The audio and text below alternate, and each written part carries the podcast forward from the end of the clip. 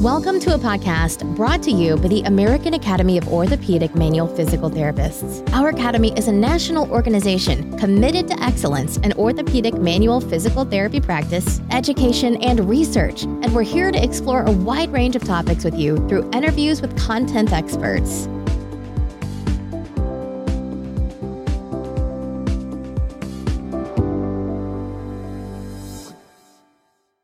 Hello. My name is Stephen Schaefer, and I'm excited to bring our listening audience a conversation with Dr. Shannon Petersen.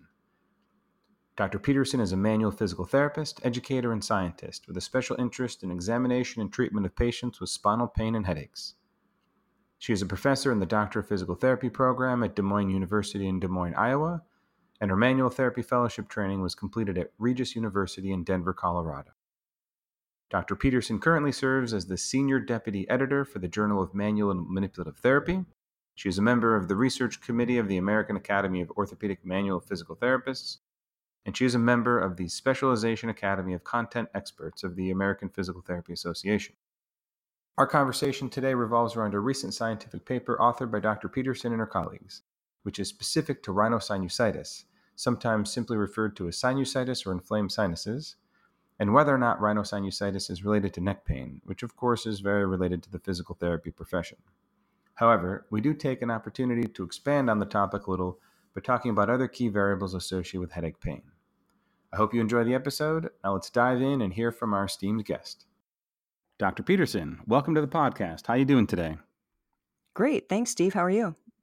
Doing very well. I'm very excited to have you as our guest today. In particular, the topic we're going to talk about is one that I find to be fascinating. Speaking of which, let's start with an introduction to the reason we invited you here. You were one of three authors on a recent paper, which was published online in February of 2019 by the Journal of Manual and Manipulative Therapy. The title of the paper is Self-reported sinus headaches are associated with neck pain and cervical musculoskeletal dysfunction, a preliminary observational case control study. Can you tell our audience a little bit about this paper and why you dove into this topic? This is a topic I'd been interested in for some time. And before we go on, I just wanted to acknowledge my co-authors on this paper, Professors Gwen Jull and Ken Learman, who worked with me. So, as far as the idea for this study, I got that initially through clinical observation, just talking with my patients. I've had patients that I was seeing for neck pain tell me that their neck stiffness and their sinus problems coincide. And after having a few patients share that same experience with me, it sparked my curiosity. So I wanted to investigate a little further and to see if there was actually some sort of connection between neck pain and the sinuses. That's definitely the type of relationship I've seen with symptoms in the clinic as well, which is one of the reasons why I was so interested when I saw this paper come out in JMMT. Building off that point, this is obviously, it sounds like, and please correct me if I'm wrong, an initial type of investigation. In other words, it doesn't sound like there's a lot of background data on this, unlike, for example, some other topics. Is this you and your co-authors just diving in and really trying to begin to see what's going on in this type of situation? Yes, this is definitely just a starting point because nothing like this had ever been done before. I had done searches to try to see what may have been investigated in the past in regards to the neck, whether it's just pain or musculoskeletal dysfunction as it relates to sinus headaches, and there really isn't anything out there yet. I thought this would just be a starting point to at least first identify whether or not people with sinus headaches do report neck pain. And that would just give us a base to get started and explore further from there. That sounds like a very logical starting point. We know from a musculoskeletal standpoint, for example, that neighboring regions often are involved when, either region A or region B have a painful complaint or some other problem. So why wouldn't we also want to investigate something like the sinuses in relationship, or at least in this case, sinus headache pain in relationship to the neck? It just seems logical to me. Absolutely. I imagine one of the difficulties here was the fact that these two topics seem to be in different realms. One of them is more medical, one of them is more musculoskeletal. Did that create any dysfunction or problems or difficulties while you were putting the project into motion? It definitely was a challenge because sinus headaches or rhinosinusitis isn't something that we typically see in PT and definitely aren't the ones that would diagnose this problem. So yeah, it definitely was a challenge and was a good learning opportunity. That's one of the beautiful parts of science, right? We're always trying to forge our way into new territory. So I commend you and your co-authors on this. And one of the things I noticed in the paper is the fact that you're dealing here with self-reported rhinosinusitis. Why was that the case as opposed to, say, something more formal from a diagnostic criteria standpoint?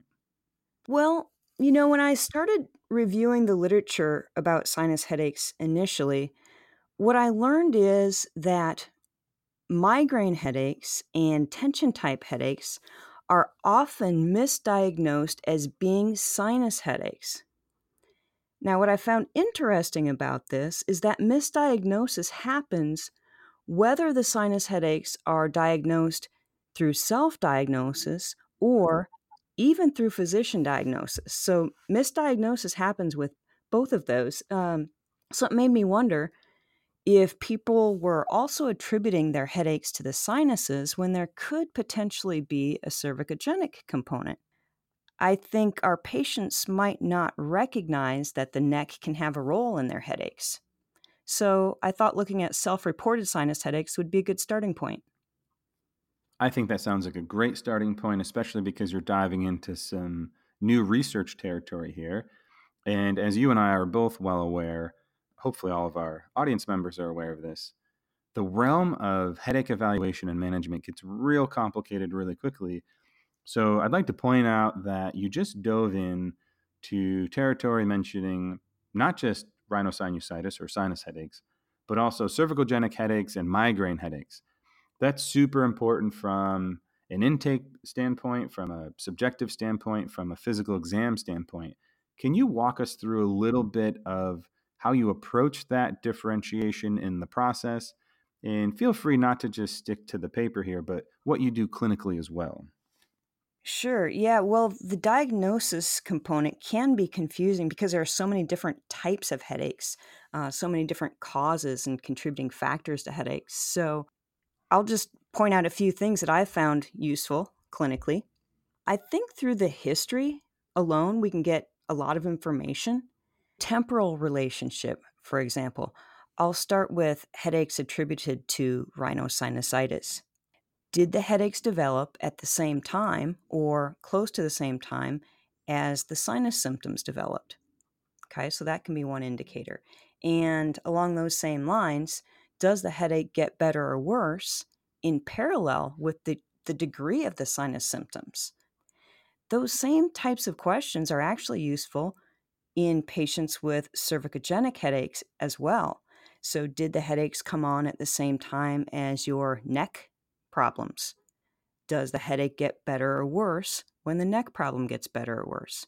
Starting out with those temporal questions can definitely be helpful. Another factor that's helpful in differential diagnosis is the headache location. Cervicogenic headaches, for example, we think of those as being side-locked unilateral, meaning they're always on one side of the head and they're always on the same side, where migraines are unilateral as well, but they can be unilateral with side shift, meaning they can be on the right side sometimes or they can be on the left side, but it's just one side at a time. Tension type headaches are the outlier here. They're bilateral. They're on both sides of the head. But what's unique about headaches attributed to rhinosinusitis is they can be bilateral if the sinuses on both sides of the face are involved, or they can be unilateral if the sinuses on one side are involved. And in that case, then the headache would be on the side ipsilateral to the involved sinus. With headaches attributed to rhinosinusitis, we think about those common sinus type symptoms that patients are going to complain of: the facial pain and pressure, the nasal congestion, runny nose, impaired sense of smell. One of the challenges with some of those features, though, is that they do overlap with other headache types. that we might actually be seeing in PT. So for example, that facial pain and pressure can also be associated with tension type headaches. The runny nose, watery eyes can also be associated with migraines. We really have to look at the whole picture, the whole patient presentation. So those are a lot of subjective factors. We can also look at physical exam. One example for patients with headaches attributed to rhinosinusitis is that their headache would be exacerbated by manual pressure applied over those paranasal sinuses. So that would be painful. It would reproduce their headaches. And if we think about our patients with cervicogenic headaches, it's kind of along the same lines where we can actually reproduce that cervicogenic headache with provocation to those involved segments in their neck. So those are a few things that can guide us clinically, and I'd encourage people to also look at the International Classification of Headache Disorders, which is going to outline all of the diagnostic criteria for each of those headache types. That was a great summary, and a couple things really stand out to me. The first is that these clinical patterns are really complicated and have a lot of overlap. And, you know, that makes me go back to the part where you said earlier that there's a lot of misdiagnosis, whether it's the patient diagnosing themselves or a medical professional. And if you just consider all those details, that's not surprising at all. Yeah, absolutely. There's quite a bit of overlap among those symptoms. And I would imagine not just overlap, but can't people have more than one headache type at the same time? That's very common, Steve. Yes, particularly in chronic headaches. It's very common for people to have more than one type of headache, and even up to 4 types of headaches is not uncommon in that population. The thing is, each type of headache then would have to be identified so that it could be treated. Because if we just treat one type of headache, the patient's going to continue to suffer with those other types of headaches that potentially were not identified or treated.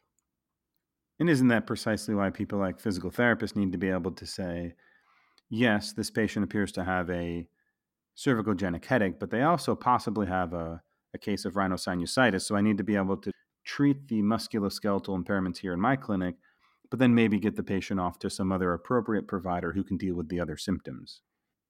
It's pretty common for me clinically when I'm seeing someone with chronic headaches to identify more than one type of headache and to let them know this one type of headache that you have can be addressed in physical therapy, but you might still get headaches based on this other cause, which would have to be addressed separately. In thinking about that, I go back again to your earlier answer, and you mentioned palpation of the paranasal sinuses.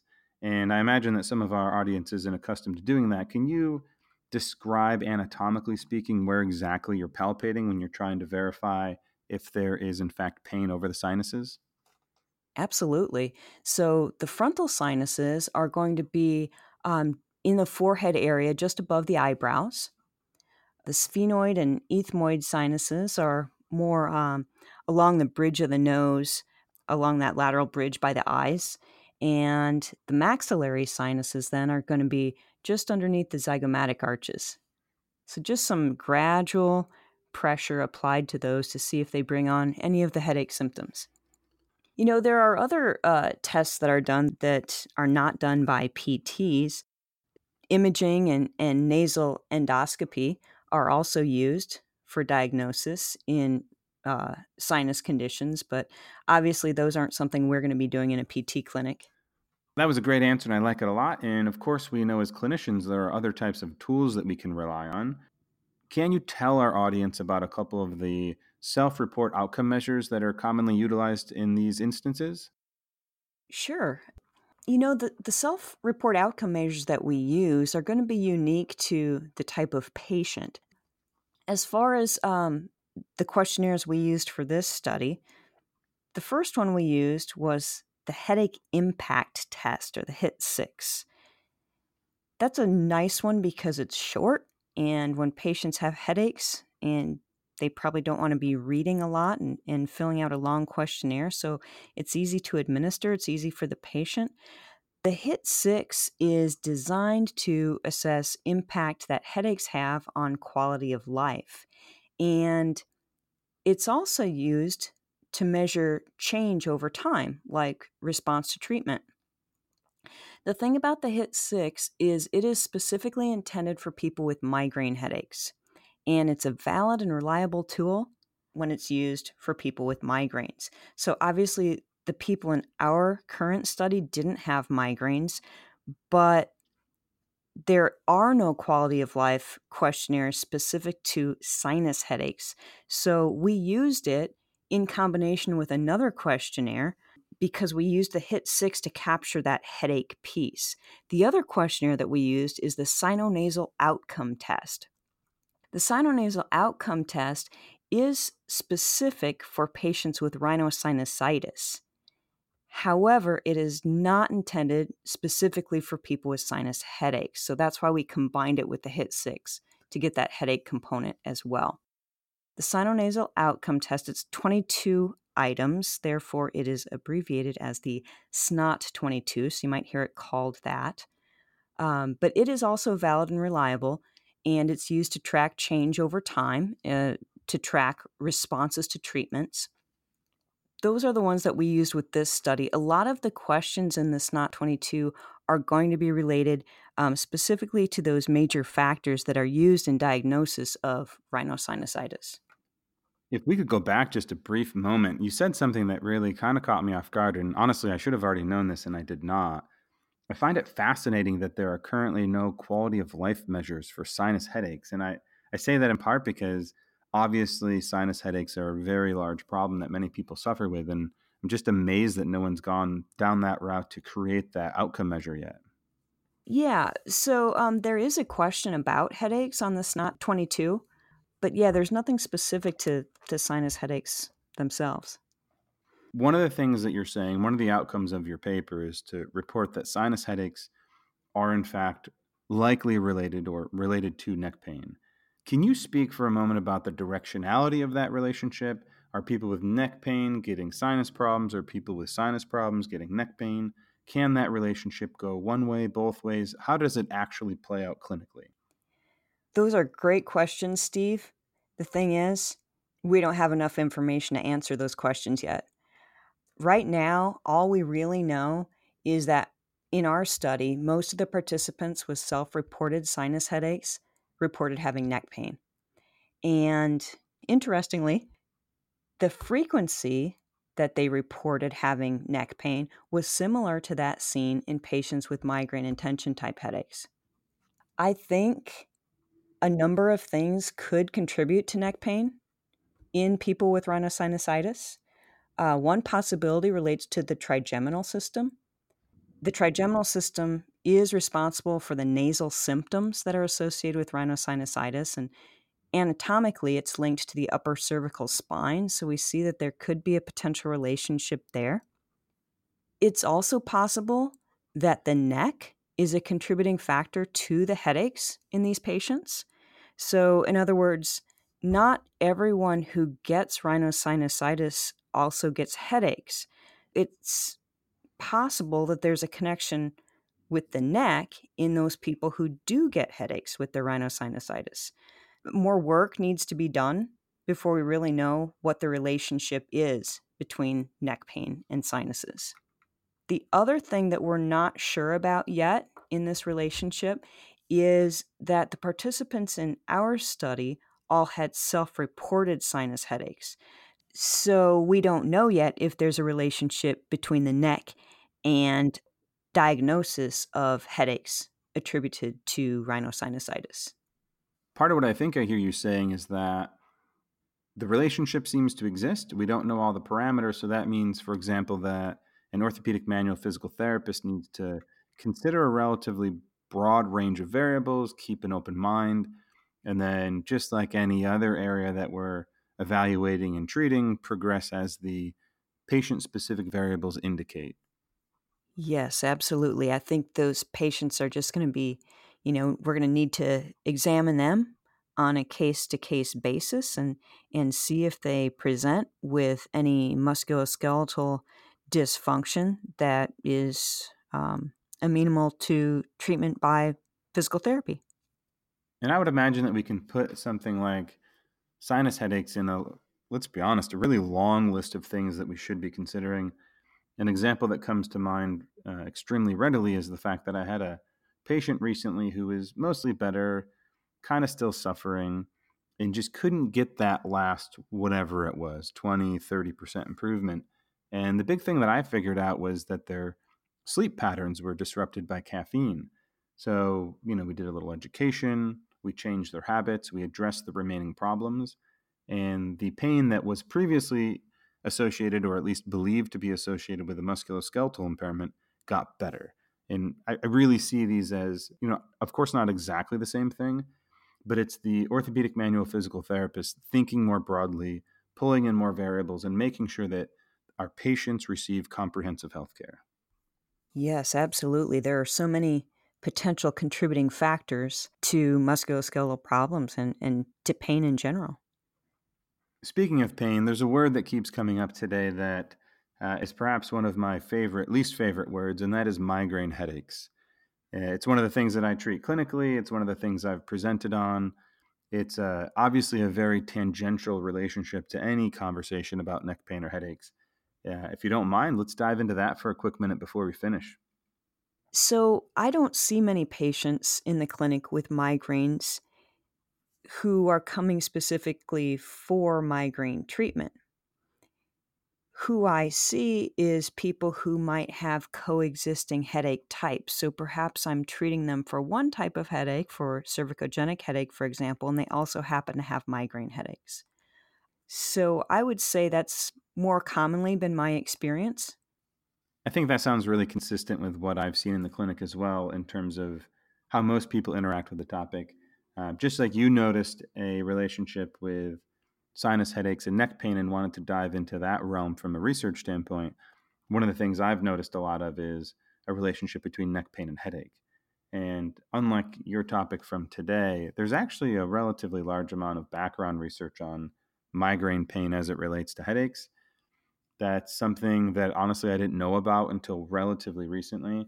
And, you know, I enjoy diving into the topic. And I honestly, I don't think I ever treat migraines directly, just like we don't treat sinus headaches directly. But I know that when I treat the clinical variables associated with migraine headaches, so for example, temporomandibular joint problems, cervical spine problems, etc., my migraine sufferers get better. And typically everyone's happy when that's the outcome. Absolutely. And I wonder if that, not only just the coexisting headache types, but perhaps if some of those patients have a central sensitization component where maybe that's addressed when you're treating one area, there might be some carryover into the migraine as well. So do you think that's some of what you might be seeing? Absolutely. There are a lot of theories out there. You know, I don't think the actual details of the situation have been fully uncovered, and perhaps maybe never will be, but I very much had the migraine question in my head when you were talking about the potential pain mechanisms behind the relationship between neck pain and sinus headaches. And, you know, quite frankly, it could be the same, it could be different, but again, we haven't fully figured that out yet. Right. I definitely think that's an area where there's a lot of room for exploration and a lot of unanswered questions. That's 100% true. And unfortunately, I think we could say that about most areas, which is, you know, both a promising thing for researchers out there. You know, their job's not going to be over anytime soon. But for those of us that like to understand things and be correct, it's also a bit intimidating. That's for sure. With that overall topic as a backdrop for the next question, are there any projects currently that you're working on or that you have that are going to be published in the near future? The next step for me would be to repeat the study that we talked about today, but using participants who have a physician diagnosis of headaches attributed to rhinosinusitis rather than the self-report. So I think it'd be nice just to follow up and see if our findings will be confirmed in the next study. That sounds like exactly the type of study we would expect to see as a follow-up to the one that was just conducted. I look forward to potentially seeing that in the future and learning about the results. Well, thanks, Steve. Appreciate your interest and appreciate your support. It's our pleasure to give it. And, you know, we haven't said this yet, but let's also say thank you for your support of the Academy. I know you've done a lot of work with our Academy, and it's greatly appreciated. Thanks, Steve. I always love working with the Academy and great group of people. If any of our listeners want to get a hold of you and ask questions about your current study, how do they find you? Email is the easiest route. My email address is shannon.petersen, that's shannon.petersen @dmu.edu. We will link to that in the show notes, and I would also imagine that you're listed as the contact author on this current paper. Is that correct? That's correct. Once again, thank you for being on the podcast, and we look forward to hearing from you in the future. Thanks, Steve. This has been a production of the American Academy of Orthopedic Manual Physical Therapists. You can learn more about the Academy by visiting our website at aaompt.org. You can also find us on Facebook, Twitter, and Instagram by searching for our acronym, AAOMPT.